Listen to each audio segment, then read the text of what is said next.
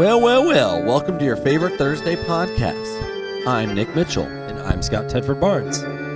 and you are listening to Legends of Sports Ball Halloween Sportacular, an educational celebration of useless jock knowledge. Thank you for joining us. We have a very special Sportacular episode for you today, don't we, Scott? Hell yes, we do. Ooh. All right, well, we got our scoreboard stumper. We've got a Frankenstein of the week. We've got bobbing for assholes, some campfire stories, torture chamber, and we'll send you on your merry little treat of an ass. Treat way. of, treat, of an, Yo, treat of an ass. What? So hit me, baby, one more time with that spooky scoreboard stumper. Here's the scareboard stumper.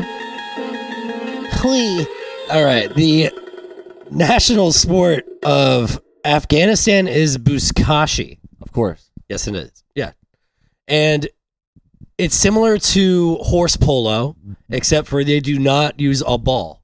Uh like horse croquet, um, aka polo. And um I want to know what they use. Do they use a sack of dirty socks, a sack of oranges, or a goat carcass? I accidentally guessed it off air, so we'll let Yeah. you all simmer on that. We'll get Marinate, back you to know, the- do some soaking. We'll let you brew on that. Which is brew on that. We'll get back to it later. Moving on to our Frankenstein of the week.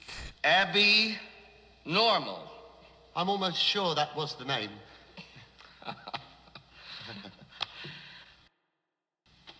Are you saying that I put an abnormal brain into a seven and a half foot long, 54 inch wide gorilla?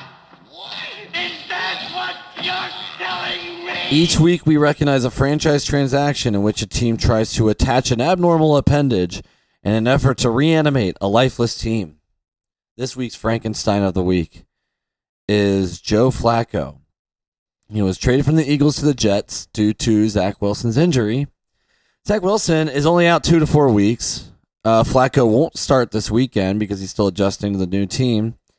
And the one and five Jets are giving up a sixth round draft pick. I guess they think they need Joe Flacco. They got to give up a sixth round draft pick to stay relevant with Yeah. that one and five record. They're not giving up. Yeah, I mean, yeah, I, I feel like it's just like a desperate move to like look like you're still trying to get wins. It's like even the owner has to be like, "What are you doing?" a six round pick at this point, you need every six round pick you can get. Yeah, draft picks are you know, and when you're yeah, when you're on on pace for the uh, first pick in the draft, your sixth round draft pick is actually just a late fifth round draft pick. yeah, yeah, for real. And, and I mean, of course, I will say this forever, but you know, we all know Joe Flacco is the future.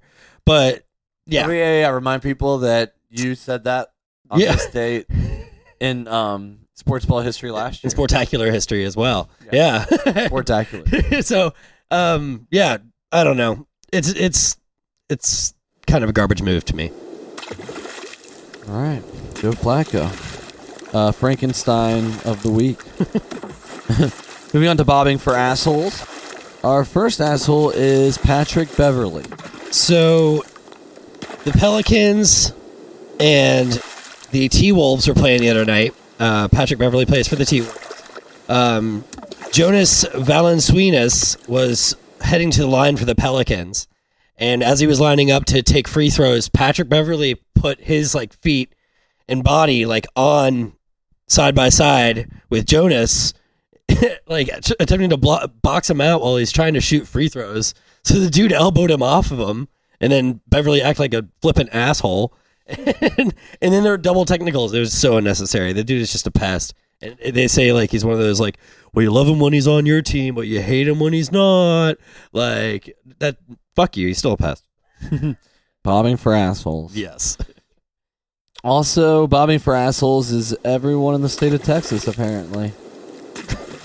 You got more on that, Scotty? Yeah. Um, so today, uh, Texas Governor uh, Greg Abbott signed into law that no transgender athletes are allowed to participate in school spo- school sports. Woof. Absolutely. Like, um, come on. Really? we need really with Seth and Amy for this one. Yikes. Yeah. Yikes. All right, bowing for assholes.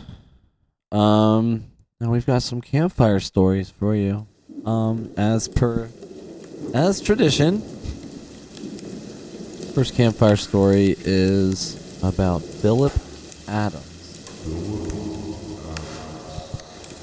Philip Adams was born July 20th, 1988, in Rock Hill, South Carolina. Adams attended Rock Hill High School, excelling in both basketball and football, and winning a state championship in both sports as well. Philip earned a scholarship to attend South Carolina State University, which produced recent stars such as Cordarrelle Patterson, Stephon Gilmore. Adams worked hard to make it as an everyday cornerback by his junior season, and in his senior season, he earned first team All Mid Eastern Conference honors. He posted good enough numbers at the scouting combine, but with his reduced resume, Phillips fell all the way to the seventh round at the 2010 NFL Draft. The 49ers selected him with the 224th pick. Adams appeared in 15 games in his rookie season, but would break his ankle during an opening kickoff in Week 16. Philip underwent a series of surgeries, with multiple screws being inserted into his leg. Adams would appear in just seven games in his second year, six with the Patriots and one with the Seahawks. Adams would then spend two years in Oakland as a Raider, one year as a Jet, and he'd land in Atlanta for his final stop. Over six years, Adams appeared in 78 games, but never accounted for a high amount of tackles or interceptions. In 2016, Adams was given a workout for the Chiefs, but they passed. And the Colts came calling during training camp, but Adams never made his flight. According to his agent, quote, he made it to the Charlotte airport, but the flight had left already. I could tell his head was not in it. He'd given up on it. End quote. After football, Adams participated in volunteer work in Rock Hill and attempted to start up a health food shop with a friend. On April 7, 2021, Adams murdered Dr. Robert Leslie and his wife Barbara, along with their two grandchildren and two local repairmen. Following a long standoff with police, Philip Adams would then take his own life. The Leslies lived just down the road from Adams, and those close to him have no idea what prompted the horrendous event. Upon a search of Adams' belongings, police found multiple journals with cryptic writings and strange symbols and emblems. Dr. Leslie had also at one point been Adams' physician. Spooky one to kick things off. Yeah, and it's just so it's so recent. This happened in April, y'all.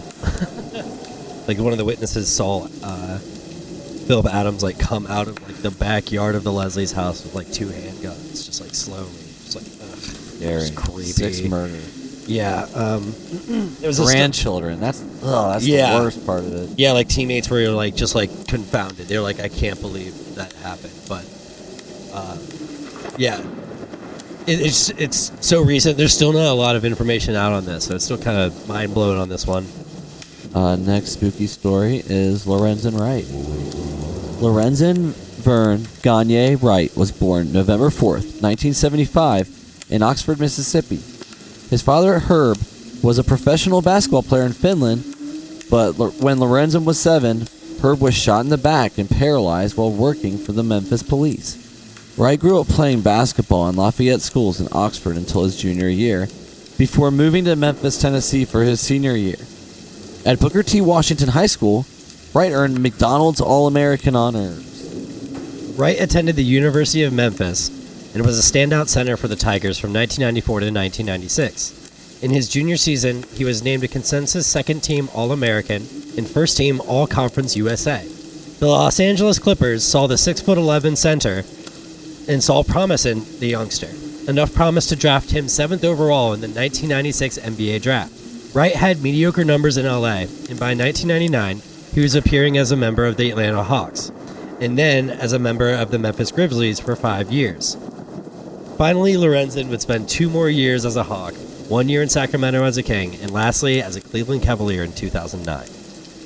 Lorenzen was beloved in the communities in which he had spent time as a pro, founding a scholarship fund after the death of his infant daughter and providing financial assistance to Travis Butler, a Memphis orphan whose tragic story garnered national attention. It was rather odd when Wright's ex-wife Sherra said that Lorenzen left his home the night of July 18, 2010, and was not seen or heard from again. Wright's family filed a missing persons report on July 22nd, and his body was found on July 28th in a wooded area near a golf course. He'd been shot to death. Before the discovery of his body, a 911 call was placed on the night of July 19, 2010, that came from Lorenzen's cell phone. The caller was speaking with the dispatcher when 11 gunshots rang out. The dispatcher did not report the call to her supervisor until eight days later, What? hindering hindering the police investigation and resulting in a payout to Wright's family. More than seven years later, the gun believed to be more than seven years later, the gun believed to have been used to murder Wright was found in a Mississippi lake. On December 5th, 2017, Billy R. Turner, a landscaper and church deacon, was arrested on first degree murder charges. Ten days later, Shira, White, Sherra Wright Robinson was arrested in California in connection with the murder. His wife. Ba, ba, ba. That's great. Wright Robinson was a former member of Turner's Church, and the murder was believed to have been motivated by money. Specifically, a $1 million life insurance policy held by Lorenzen. In 2014, Wright Robinson agreed to a confidential settlement of a dispute in circuit court over how she spent the million dollars of insurance money meant to benefit their six children. Subsequently, Wright Robinson pleaded guilty of facilitation of first degree murder in the shooting of her husband, Lorenzen Wright, and was sentenced to 30 years in prison. Damn. Double damn. Yeah. It was crazy. I didn't really know much about the story until I started to write it. That's crazy because Nick knows Lorenzen Wright from his Memphis days. Right, yeah, I was I'd been a fan of him for a while. It's just like he went his Memphis teams always went head to head with some really good UC University Cincinnati teams. My college's teams and um, some great games through the years and he kind of became an underdog player because he was a high draft pick that um, underperformed, was underproductive and then once he sort of became a role player backup, he started to his his play actually improved and he fought his way into some starting lineup. Actually had a decently productive uh, second half of his career. Um, I made some money off him from uh, fantasy NBA back in the day when I actually used to do it. um, so then we've got one last story, and that would be that of Aaron Hernandez. Yeah. Yes, that, that Aaron Hernandez. So, Aaron Joseph Hernandez was born November 6, 1989, in Bristol, Connecticut, to Dennis and Terri Valentine Hernandez. Growing up, Aaron and his older brother DJ were the subject of their father's physical abuse until his untimely death when Aaron was 16. Aaron was heavily affected by Dennis's passing, and those close to him said he never worked through it. Despite his setbacks at home, Aaron became one of the best young football stars in the country. He attended Florida University and won a national championship. Then he was drafted by the Patriots and become one of the most dominant tight ends in football. But his history of legal issues ramped up until it all came crashing down. These are legal issues with Aaron Hernandez. Hernandez had a number of run ins with the law throughout his life, as early as his pre freshman days at Florida. On April 28, 2007, the 17 year old Hernandez and teammate Tim Tebow had a couple of adult beverages at a local restaurant. Aaron refused to pay the bill, and upon being escorted out, he sucker punched the manager in the side of the head, rupturing his eardrum. Nice. The Gators stepped in and found an agreement with Hernandez escaping charges. In September of that same year, Hernandez was implicated in a double shooting in which a suspect approached a car and fired five shots. Two of the three passengers were injured, but both survived. The victims identified Hernandez out of a set of photos matching the suspect's description.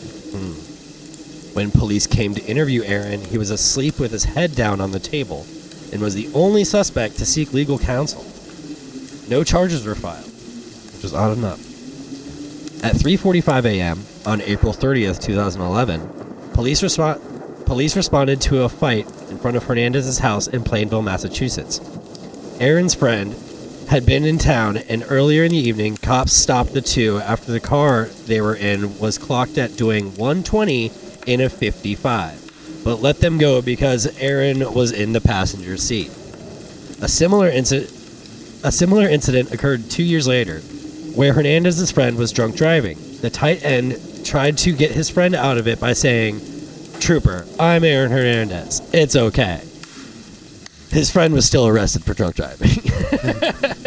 And it didn't work. yeah, that time they were clocked going 105. You try to LaRousse that. In 2012, Daniel Abreu and Safiro Furtado were both killed by gunshots fired into their car. Witnesses identified Hernandez silver SUV as the car that the rounds came from, but due to shoddy and negligent police work and accounts of the evening that didn't match up, Hernandez was acquitted. As a New England Patriot, Hernandez hired two of his friends as assistants one of which was Alexander Bradley, Aaron's drug dealer. In 2013, Bradley and Hernandez ran up a $10,000 bill at a strip club, but Aaron became paranoid that, that two men in the club were plainclothes officers who were following them after the double shooting in Boston. Later in the same trip, Bradley claims to have woken up with a gun being pointed in his face by Hernandez. The next day, Hernandez Hernandez made good on just that. Police found Bradley lying in a parking lot with a bullet wound between his eyes. He survived but would permanently lose his right eye. He did not cooperate with the cops, but instead sought revenge and demanded $5 million from Aaron Hernandez for his silence. On June 13th, Bradley filed a civil lawsuit for the damages against Hernandez. The suit was withdrawn four days later, and in an eerie turn of events, police searched the Hernandez's home on June 18. The body of Odin Lloyd, Aaron Hernandez's brother-in-law, had been found with multiple gunshot wounds within a mile of Hernandez's home. Uh oh. Hernandez reassured the Patriots organization that the murder had nothing to do with him. On June 26, Aaron Hernandez was arrested and charged with first degree murder as well as five gun related charges. On April 15, 2015, Hernandez was sentenced, was sentenced to life in prison with no chance of parole. On April 19, 2017, five days after Hernandez was fully acquitted of the double homicide in Boston, corrections officers found that Hernandez had hanged himself with bed sheets from the window in his cell. Shampoo was found covering the floor, and cardboard was wedged under the door to make it difficult to get in. He'd written John 3:16 on his head, and there were drawings on the walls in blood.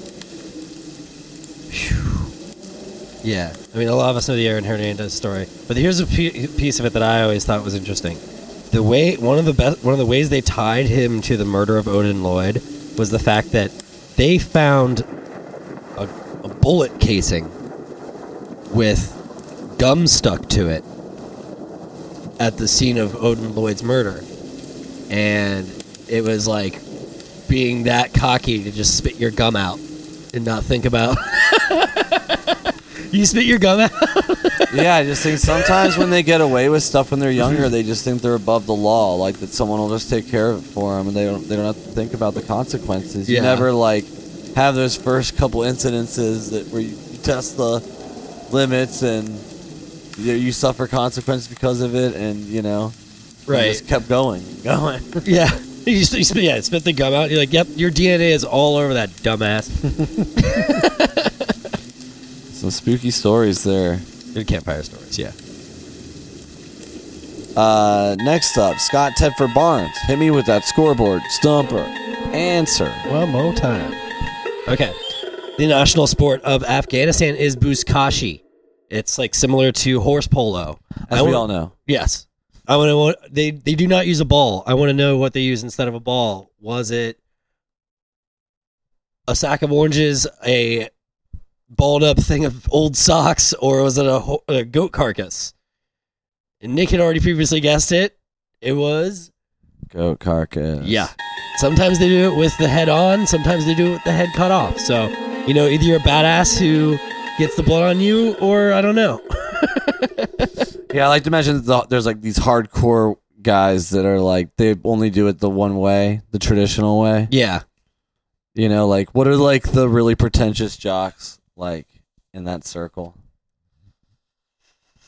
That's what I'd like to know. All right, uh, moving on to the torture chamber. Up first to the torture chamber, Chicago Bears head coach Matt Nagy. Yeah. Uh, recently suffering from uh, COVID. Uh, now on his second quarterback. He had five years with uh, Mitch Trubisky um, with no success, and now he's got Justin Fields. Yep. And he's um, the least productive of all the rookie quarterbacks that got drafted in the first round this year. They passed on a couple guys. Could have had Mac Jones. Um, Yeah. so They could have had a lot of guys. so anyway, Matt Nagy is kind of the new Adam Gase. I felt like he had he had I felt like he had played his way out of his job last year, just like Gase did. But apparently, no, they're going to give him another go with another quarterback. yeah, like I don't I don't know. Like I feel like I'm pissed off as like a Cincinnati sports fan, but you gotta be more pissed off as a Bears fan, I think, at this point. Um, yeah, they have such a strong defense. They still win enough games that they just kind of they're just wasting Khalil Mack's best years. yeah. Yeah. If, a- if you line Khalil Mack up with like one of the top offenses, like a Kansas City or Seattle or Green Bay, those teams would just dominate. yeah, N- Nagy took a storied franchise down to Fox River level. Um, The Fox River Fox, Fox River, River. Bears. nice reference. Um, next to the uh, torture chamber is the Ka- Kardashian, the Kardashian esque Kansas City Chiefs. Yeah. Um, they've been there's been a lot of TMZ uh, related drama. Yeah. I mean, um, We went through some of it last week in notable jabronis. Randy Mahomes and Jackson Mahomes are just annoying as all fuck. That's, that's the thing. you win a Super Bowl and you talk as much shit and you talk like, oh, this year we're going to run it back. And then, like, next year, like, oh, this year is the revenge tour. And, and it, it just, you're like, you know. I guess th- these look like the 90s Chiefs. They went out. they went out and bought a whole new offensive line, and they did not it's been bad. They became celebrities. All right, and then next to the torture chamber, um, Major League Baseball work stoppage potentially December second. Yeah, um, it's almost. The article said it's pretty much almost certain that there's going to be a work work stoppage, and that affects all free agency signings. That affects like the start of spring training, whenever that will be. I mean, how long did we go through it in football that one time? This is. The, I mean, this is also the first time in 26 years that it's possible work baseball, it's the most complicated because got the. Yeah. but at, right now, you see that player salaries are kind of going down. Like max salaries are even going down. So there's a whole bunch to be discussed. losing the video game. Yeah. no. That'll be the show's awesome. All right, uh, next through the torture chamber is me. All right. Lost three hundred dollars betting on the Ravens beating the Colts. They beat them, but I didn't cover the spread. I doubled down. I lost three hundred dollars. I was in Nevada, and I lost three hundred bucks, and that's three hundred more trying to make it back. So Uh, I'm I went through the torture chamber, yeah. I mean, self-inflicted torture chamber, but self-inflicted. still Um, sucks. I mean, you'd, you'd think that the Ravens would just stomp the Colts. I, to me, Oh yeah, I mean, I, I'm you know I'm not even that big on the Ravens. It was a desperate move, and that's you know should have I, me. you know that's why I got the results I did. I paid for my. Um, thought we were friends. I wasn't going with my. Um, you know, I wasn't going with my best judgment on that. All I could think about was the opportunity to get out of it. Oh. All right. Don't forget to subscribe to our weekly podcast and check out our other episodes, especially last year's Halloween Sportacular, uh, labeled as the Bo Diaz episode, available on iHeartRadio, Spotify, Apple, and more. Follow us on Instagram and Facebook at Legends of Sports Ball. You can also find us on Twitter at L Sports Ball. That's at the letter L Sports Ball. Tune in next week when we induct Tracy Jones and follow us all month long for ongoing coverage of Jabroni History Month. Yeah, yeah. Thank you once again for listening to this year's Halloween Sportacular, presented by Legends of Sports Ball. May the sports be with you. Always.